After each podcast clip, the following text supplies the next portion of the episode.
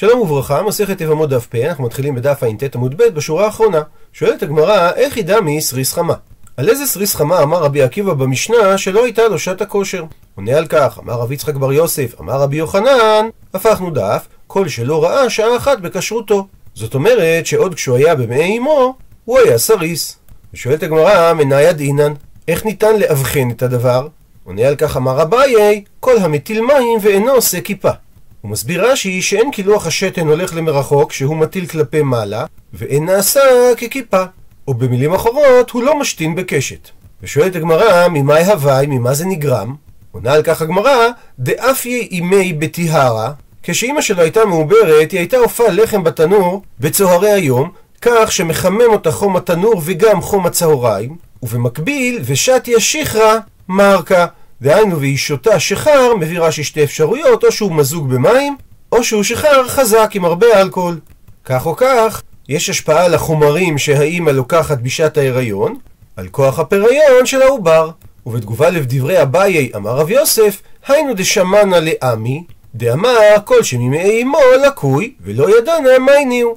הוא מביא על כך רש"י שני פירושים, או שרב יוסף אומר שהוא שמע את רבי עמי, שאמר כל שממעי אמו לקוי, והוא לא ידע עד עכשיו ממה זה נגרם, לישנא אחרינא אפשרות נוספת מביא רש"י להסביר, שרב יוסף שמע את רבי עמי שאומר כל שממעי אמו לקוי, והוא לא ידע למה האמירה שלו מתייחסת.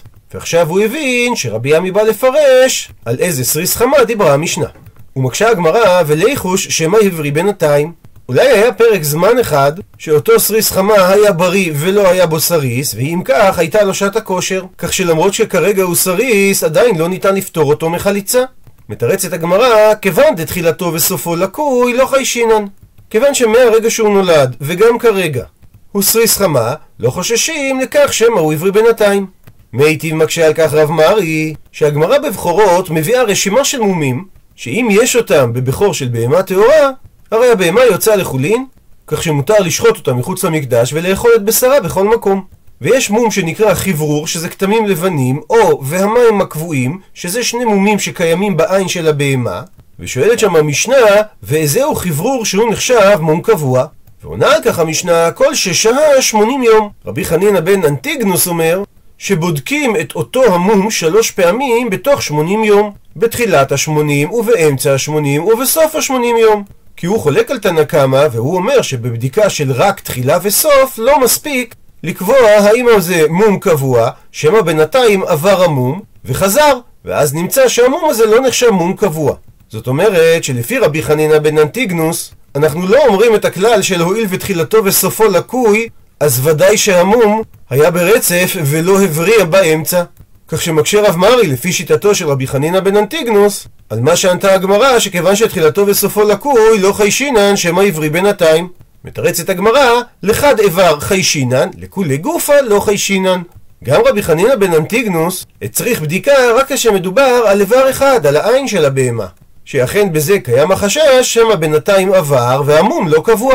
אבל כאשר מדובר על מום שנמצא בכל גופו, וזו המציאות של סריס חמה שהרי מחמת חולי כל הגוף הוא, בזה גם רבי חנינא בן אנטיגנוס מודה שלא חוששים שמא הבריא בינתיים. ציטוט מהמשנה, רבי אליעזר אומר, לא כי, אלא סריס חמה חולץ וחולצים לאשתו מפני שיש לו רפואה, סריס אדם לא חולץ ולא חולצים לאשתו מפני שאין לו רפואה. ומקשה הגמרא ורמינהו, סתירה בין שני מקורות תנאיים. שכך אומרת המשנה במסכת נידה.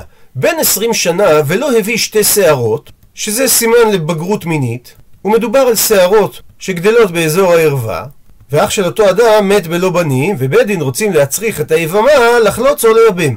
אז יביאו קרובי היבמה ראיה שהוא בן עשרים והוא הסריס. זאת אומרת שהם צריכים להביא הוכחה על שני הדברים. גם על תאריך הלידה שכרגע הוא בן עשרים, וגם ראיה לכך שנולדו בו סימני סריס. ובמקרה כזה הדין יהיה שהוא לא חולץ ולא מייבם. הוא מביא רש"י את דברי הגמרא ממסכת נידה, שאם הוא רק בן עשרים ועדיין לא נולדו לו סימני סריס, אז לא מתייחסים אליו כסריס, אלא כקטן, עד שהוא יגיע לרוב שנותיו.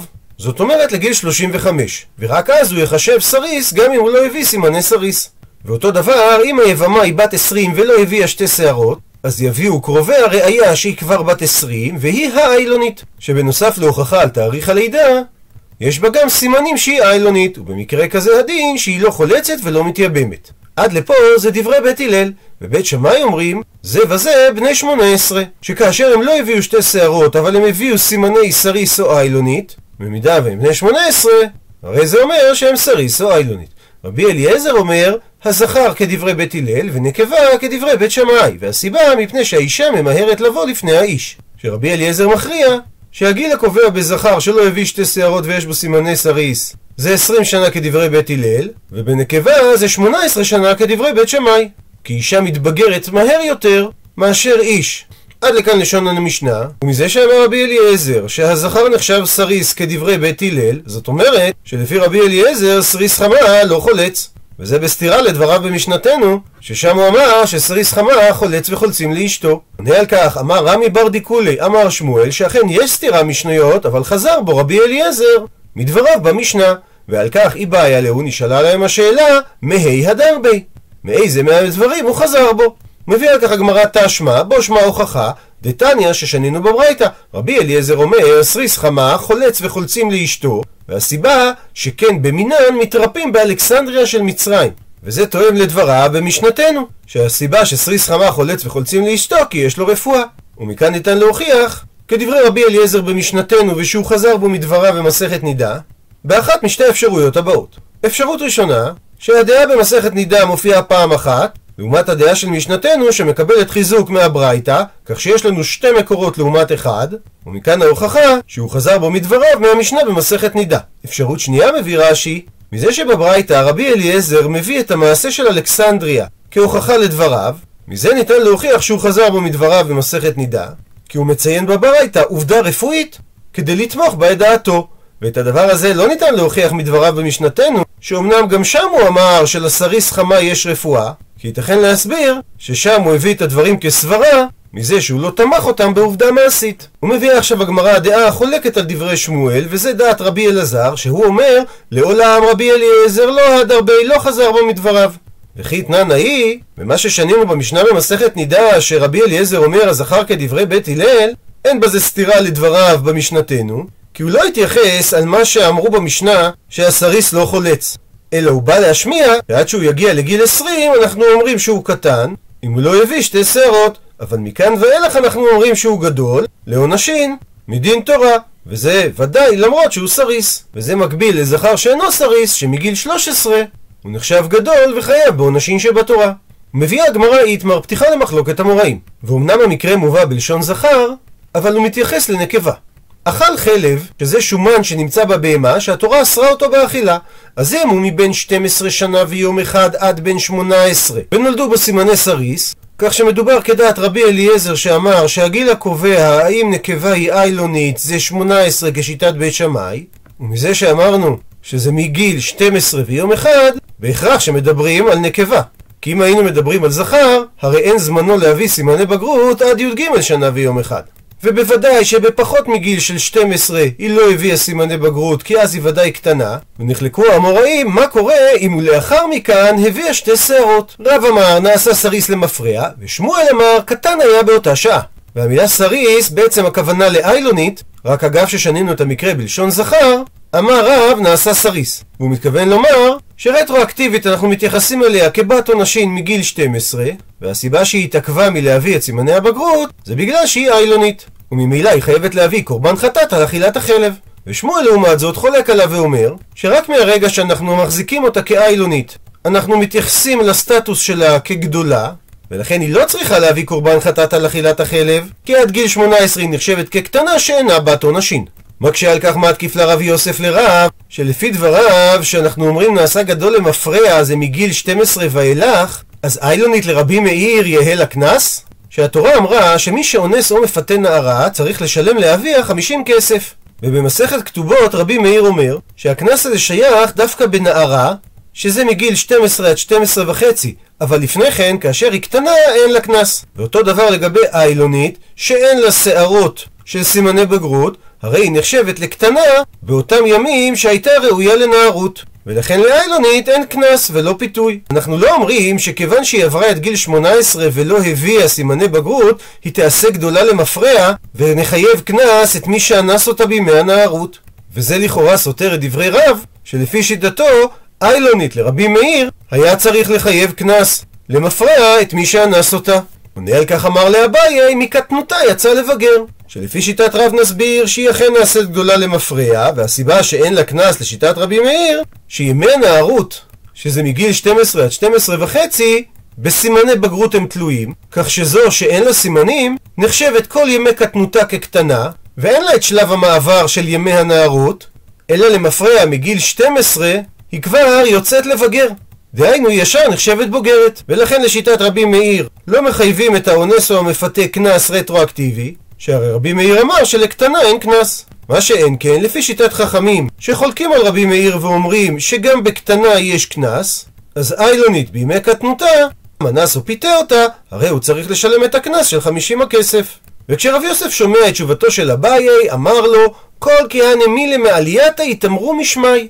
הלוואי שתמיד יגידו משמי תשובות כאלה טובות. שיש סייעתא לדבריך דתניא שכך שנינו בברייתא אין הסריס נידון כבן סורר ומורה והסיבה לפי שאין בן סורר ומורה נידון אלא בחתימת זקן התחתון בן סורר ומורה זה ילד שגנב כסף מאביו קנה בזה בשר ויין שתה את היין ואכל את הבשר בצורה מסוימת שהתורה מכנה אותם זולל וסובה וההורים התרו בו, הוא לא שמע להם, הם לוקחים אותו לבית הדין שמלקים אותו ואם גם זה לא עוזר והוא ממשיך בדרכו הנלוזה הרי הדין שהוא חייב סקילה. ובפרשת בן סורר ומורה כתוב כי יהיה לאיש בן סורר ומורה, והגמרא בסנהדרין דורשת שגיל הבן צריך להיות סמוך לגבורתו של איש. דהיינו, כאשר הוא מתחיל להתבגר. וזה נקרא בחתימת זקן התחתון, כאשר הוא מתחיל להביא סימני בגרות באזור הערווה. ועל אותו משקל, ואין איילונית נידונת כנערה המאורסה, שמקטנותה יצא לבגר. וזה תומך בתשובתו של אביי, בהסבר דברי רבי מאיר, שימי הנערות תלויים בסימני בגרות, ולאיילונית אין סימני בגרות, כך שעד גיל 12 היא נחשבת כקטנה, ואחר כך היא נחשבת כבוגרת. ובאותו עניין ממשיכה הגמרא, אמר רבי אבאו, סימני סריס ואיילונית ובן שמונה, אין עושים בהם מעשה עד שיהיו בן עשרים. הוא מסביר רש"י, סימני סריס ואיילונית אין עושים בהם מעשה, זאת אומרת, לא מחזיקים אותם כגדולים וסריסים עד שיגיעו לגיל 20, ולא הביאו סימני בגרות, אבל מגיל 12 עד 20 מצפים להם ובודקים האם הם יביאו סימני בגרות, ואז הרי הם כקטנים עד עכשיו. ואם לא יביאו סימני בגרות, הרי הם גדולים מעכשיו ואילך. ותינוק שנולד לשמונה חודשים, שבתפיסה הרפואית של ימיהם, זה תינוק שלא יכול לשרוד, אז אין עושים בו מעשה להחזיקו כבן קיימא בגלל שיש בו סימנים. כלומר, אף על פי שגמרו סימני שערו וציפורניו כשנולד, אפילו אחי, אנחנו לא אומרים שהוא בר קיימא, עד שהוא יהיה בן 20 שנה. ורק כשהוא יגיע לגיל 20, נוכל להתייחס אליו כבר קיימא. וההסבר הזה של רש"י מתבקשת שאלתו של הרמב"ן. הלא הוא רבי משה בן נחמן שהיה מגדולי חכמי ספרד, פוסק, פרשן, משורר, הוגה, מקובל ורופא. כך העידו עליו תלמידיו, הרשב"א ורבי יצחק דמינקו, שלפרנסתו הוא עסק ברפואה. הרמב"ן עלה לארץ ישראל כנראה דרך נמל עכו, משם הוא נסע לירושלים, והוא תיאר את מצבה העגום של ירושלים. שם הוא גם ארגן קהילה ובנה בית כנסת. המבנה המוכר כיום בשם בית הכנסת הרמב"ן ברובע היהודי זוהה בשנות ה-30 של המאה ה-20 על ידי האדריכל יעקב פינקרפלד, והשערתו התקבעה בתודעה הציבורית. אבל מבחינה מחקרית קשה לקבל את ההשערה הזאת, כי המבנה לא תואם את תיאור הרמב"ן שלבית הכנסת היה כיפה ועמודי שיש, וגם מיקום בית הכנסת בעייתי, שכן בעת ישיבת הרמב"ן בירושלים, הקהילה היהודית ישבה בהר ציון, ולא ברובע היהודי של ימינו. בעקבות כך זיהה הארכיאולוג מאיר בן דוב את החורבה, שבה ייסד הרמב"ן את בית הכנסת, עם קפלה תפילה ביזנטית שהתגלדה בהר ציון ליד חומת העיר העתיקה. המיקום נמצא כ-150 מטר מהמבנה הידוע היום בשם בית כנסת הרמב"ן. הוא מקשה הרמב"ן על פירוש רש"י שתינוק בן שמונה חודשים מחזיקים אותו כבן קיימא רק כשהוא יהיה בן עשרים שזה פירוש דחוק ורחוק מן הדעת שיהיה אדם בן 19 שנה ואז חוששים בו משום נפל ובנוסף, האם הדין לרבי אבאו שכל יבמה שלא ילדה לתשעה חודשים מלאים תהיה חייבת חליצה אף על פי שבנה נכנס לחופה? לכן מפרש הרמב"ן את הגמרא באופן הבא שרבי אבאו אמר שסימני סריס ואיילונית ואותו דבר סימני תינוק בן שמונה חודשים אין עושים בהם מעשה, אלא מטילים אותו לחומרה. כי הסימנים לא מועילים כדי שנאמר שמדובר בסריס או איילונית ודאיים, או להחזיק את התינוק שהוא בר קיימא. אבל המילים ועד שיהיה כבן עשרים לא מתייחסים לתינוק, אלא מתייחסים לסריס ולאיילונית. ושואלת הגמרא, ובן שמונה חודשים מי כחיי? האם הוא יכול לשרוד בחיים? והתניא והרי שנינו בברייתא, בן שמונה הרי הוא כאבן ואסור לטלטלו. כי הוא לא נחשב כאדם חי, לכן הוא נחשב כמוקצה. אבל אמו שוחה עליו ומניקתו, היא יכולה להתכופף אליו ולהניק אותו, הפכנו דף, והסיבה שהתירו לה לעשות את זה, זה מפני הסכנה. הוא מסביר רש"י שמדובר על סכנת שניהם, שהבן יכול למות ברעב, והאם, אם היא לא תניק, ירבה החלב בדדין, וזה יכול לגרום לה לחלות ולמות. ואם כך, איך אמר רבי אבאו, שתינוק בן שמונה חודשים שורד? רצת הגמרא אחא במאי עסקינן, כאן בדברי רבי אבאו באיזה תינוק מדובר, כשגמרו סימניו, שהתינוק נולד עם סימנים שמוכיחים שהוא בר קיימא, דתניא שכך שנינו בתוספתא. איזהו בן שמונה כל שלא כלו לו חודשיו. רבי אומר, סימנים מוכיחים עליו, שערו וציפורניו שלא גמרו. ומוכיחה הגמרא מדברי רבי, תמה דלא גמרו סימניו, שלכן הוא נחשב בן שמונה חודשים שאינו בר קיימא. האם גמרו סימניו, אז אמרינן, היי בר שבעה חודשים הוא, ואשתהו הוא דאשתהי. שהוא בעצם תינוק שנולד אחרי שבעה חודשים, שאז נגמרה צורתו והוא בר קיימא, אלא שהוא השתה בבטן, ונולד בחודש השמיני. ובאותו אופן גם רבי אבאו בא לומר, שאפילו לשיטת רבי, ובא רבי אבאו לומר, שגם לשיטת רבי אנחנו לא מחזיקים את התינוק הזה בר קיימא, עד שיהיה בן עשרים. מקשה הגמרא, אז אם כך, אלא הדאבד רב התוספה עובדה שהוא פסק להלכה על מעשה שהגיע לפניו באישה שהלך בעלה למדינת הים. ואשתה האט ריסא ירחשתה, והוא שהה שנה תמימה ולא חזר, וילדה אשתו ילד לסוף שנתה, ואח שרי. והכשיר רב התוספה את הילד לבוא בקהל שהוא לא ממזר, כי רב הסבר שהוולד השתאה אחר גמר צורתו. וניתן לומר שההיריון הוא מבעלה, והוא השתאה שלושה חודשים בתוך הבטן, ואנחנו לא אומרים שלאחר שהלך בעלה היא התעברה מאחר.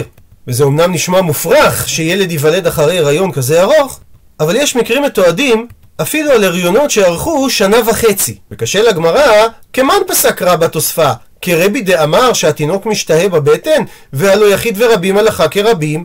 עונה על כך הגמרא, כיוון דאיכא שיטה נוספת של רבן שמעון בן גמליאל דאמר שהתינוק אכן משתהה, הרי זה נחשב שרב התוספה כרבים עבד. פסק כרבים ולא כיחיד. דתניא, שכך שנינו בברייתא, רשב"ג אומר, כל ששהה שלושים יום באדם אינו נפל.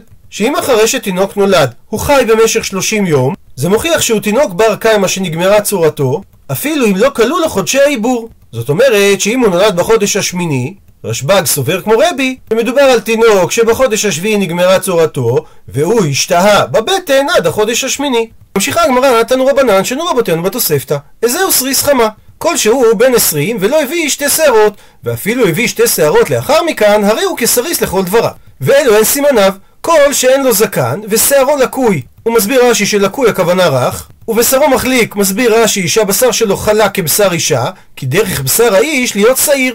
מה שהופך את הבשר לקשה או מחוספס. סימנים נוספים, רשב"ג אומר משום רבי יהודה בן יאיר, כל שאין מימיו מעלים רתיחות. דהיינו שמי הרגליים שלו לא יוצרים קצף. ויש אומרים כל המטיל מים ואין עושה כיפה. כמו שכבר הזכרנו שהוא לא משתין בקשת. ויש אומרים כל ששכבת זרעו דוחה. דהיינו שהיא צלולה כמים. ויש אומרים כל שאין ממי רגלם מחמיצין, שהם לא מסריחים כשהם שוהים בכלי. אחרים אומרים כל שרוחץ בימות הגשמים ואין בשרו מעלה הבל. רבי שמעון בן אלעזר אומר כל שקולו לקוי ואין ניכר בין איש לאישה. דהיינו שהקול שלו רך או דק ולא ניכר שזה קול של גבר. עד לפה סימני סריס חמה וממשיכה התוספתא וזוהי איילונית כל שהיא בת עשרים ולא הביאה שתי שערות, ואפילו הביאה לאחר מכאן, הרי כאיילונית לכל דבריה. ואלו הן סימניה, כל שאין לה דדים. סימן אחד, סימן שני הוא מתקשה בשעת תשמיש, הוא מסביר רש"י שהתשמיש קשה לה. רבן שמעון בן גמליאל אומר, כל שאין לה שיפולי מעיים כנשים. כלומר, שאין הבטן התחתונה שלה בולטת כמין כף למעלה מאותו מקום. דהיינו ממקום הערווה. רבי שמעון בן אלעזר אומר, כל שקולה עבה ואינה ניכרת בין אישה לאיש. עד לכאן התוספתא, ומביאה הגמרא איתמר פתיחה למחלוקת המוראים. שהתוספתא אמרה איזהו סריס חמה כלשהו בן עשרים ולא הביא שתי שערות, הרי הוא כסריס לכל דבריו, ואז מנתה התוספתא ואלו הן סימניו.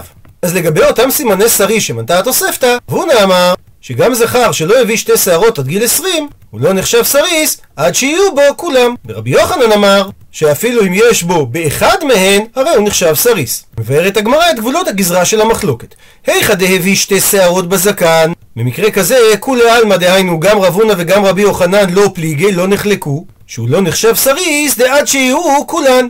עד שיהיו בו את כל סימני הסריס. כי פליגי, מתי הם כן נחלקו? בשלא הביא בכלל שערות בזקן, שלפי רב הונא הוא עדיין לא מוגדר סריס אם אין בו את שאר הסימנים, ולפי רבי יוחנן מספיק שיש בו עוד סימן אחד כדי שהוא ייחשב כסריס. בקשה הגמרא, אלא הדה אמר לו רבא ברבוע לרבנן, שככה הוא ביקש מהם, עיינו בי ברב נחמן. תבדקו עבורי את רב נחמן, שכנראה לא היה לו שערות זקן, אי בשרו מעלה הבל. ואם כך הוא לא סריס, ואז היטיב לברט, אני אתן לו את ביתי לאישה. זאת אומרת שמספיק שחסר סימן אחד מסימני הסריס, כדי שלא נגדיר את רב נחמן כסריס. ואם כך, כמן פסק רבא ברבוע כרב הונא, ולא כרבי יוחנן. דוחה הגמרא לא, כי רב נחמן סיקא דיקנא הוויה ליה. זה לא שלא היה לו זקן בכלל, אלא בכמה מקומות היה לו שיער בזקנו. ובמקרה כזה שיש לו לפחות שתי שערות בזקן, הרי אמרנו שגם רבי יוחנן מודה שכדי להגדיר אדם כזה כסריס צריך שיהיו בו את כל הסימנים. ציטוט מהמשנה, הסריס לא חולץ ולא מייבם וכן איילונית וכולי. ומדייקת הגמרא, קטני סריס דו מידי איילונית. המשנה שונה את הסריס באופן דומה לאיילונית, כדי ללמד אותנו מה איילונית. זה מצב טבעי בידי שמיים. אף סריס שעליו מדברת המשנה זה מצב טבעי בידי שמיים. ואם כך, ניתן לדייק שהמשנה שלנו וסתמה כרבי עקיבא, דאמר בידי אדם אין, בידי שמיים לא. שרק אדם שנעשה סריס בידי אדם והייתה לו שעת הכושר הוא זה שמצריך חליצה, אבל סריס חמה לא מצריך חליצה. עד לכאן דף פ.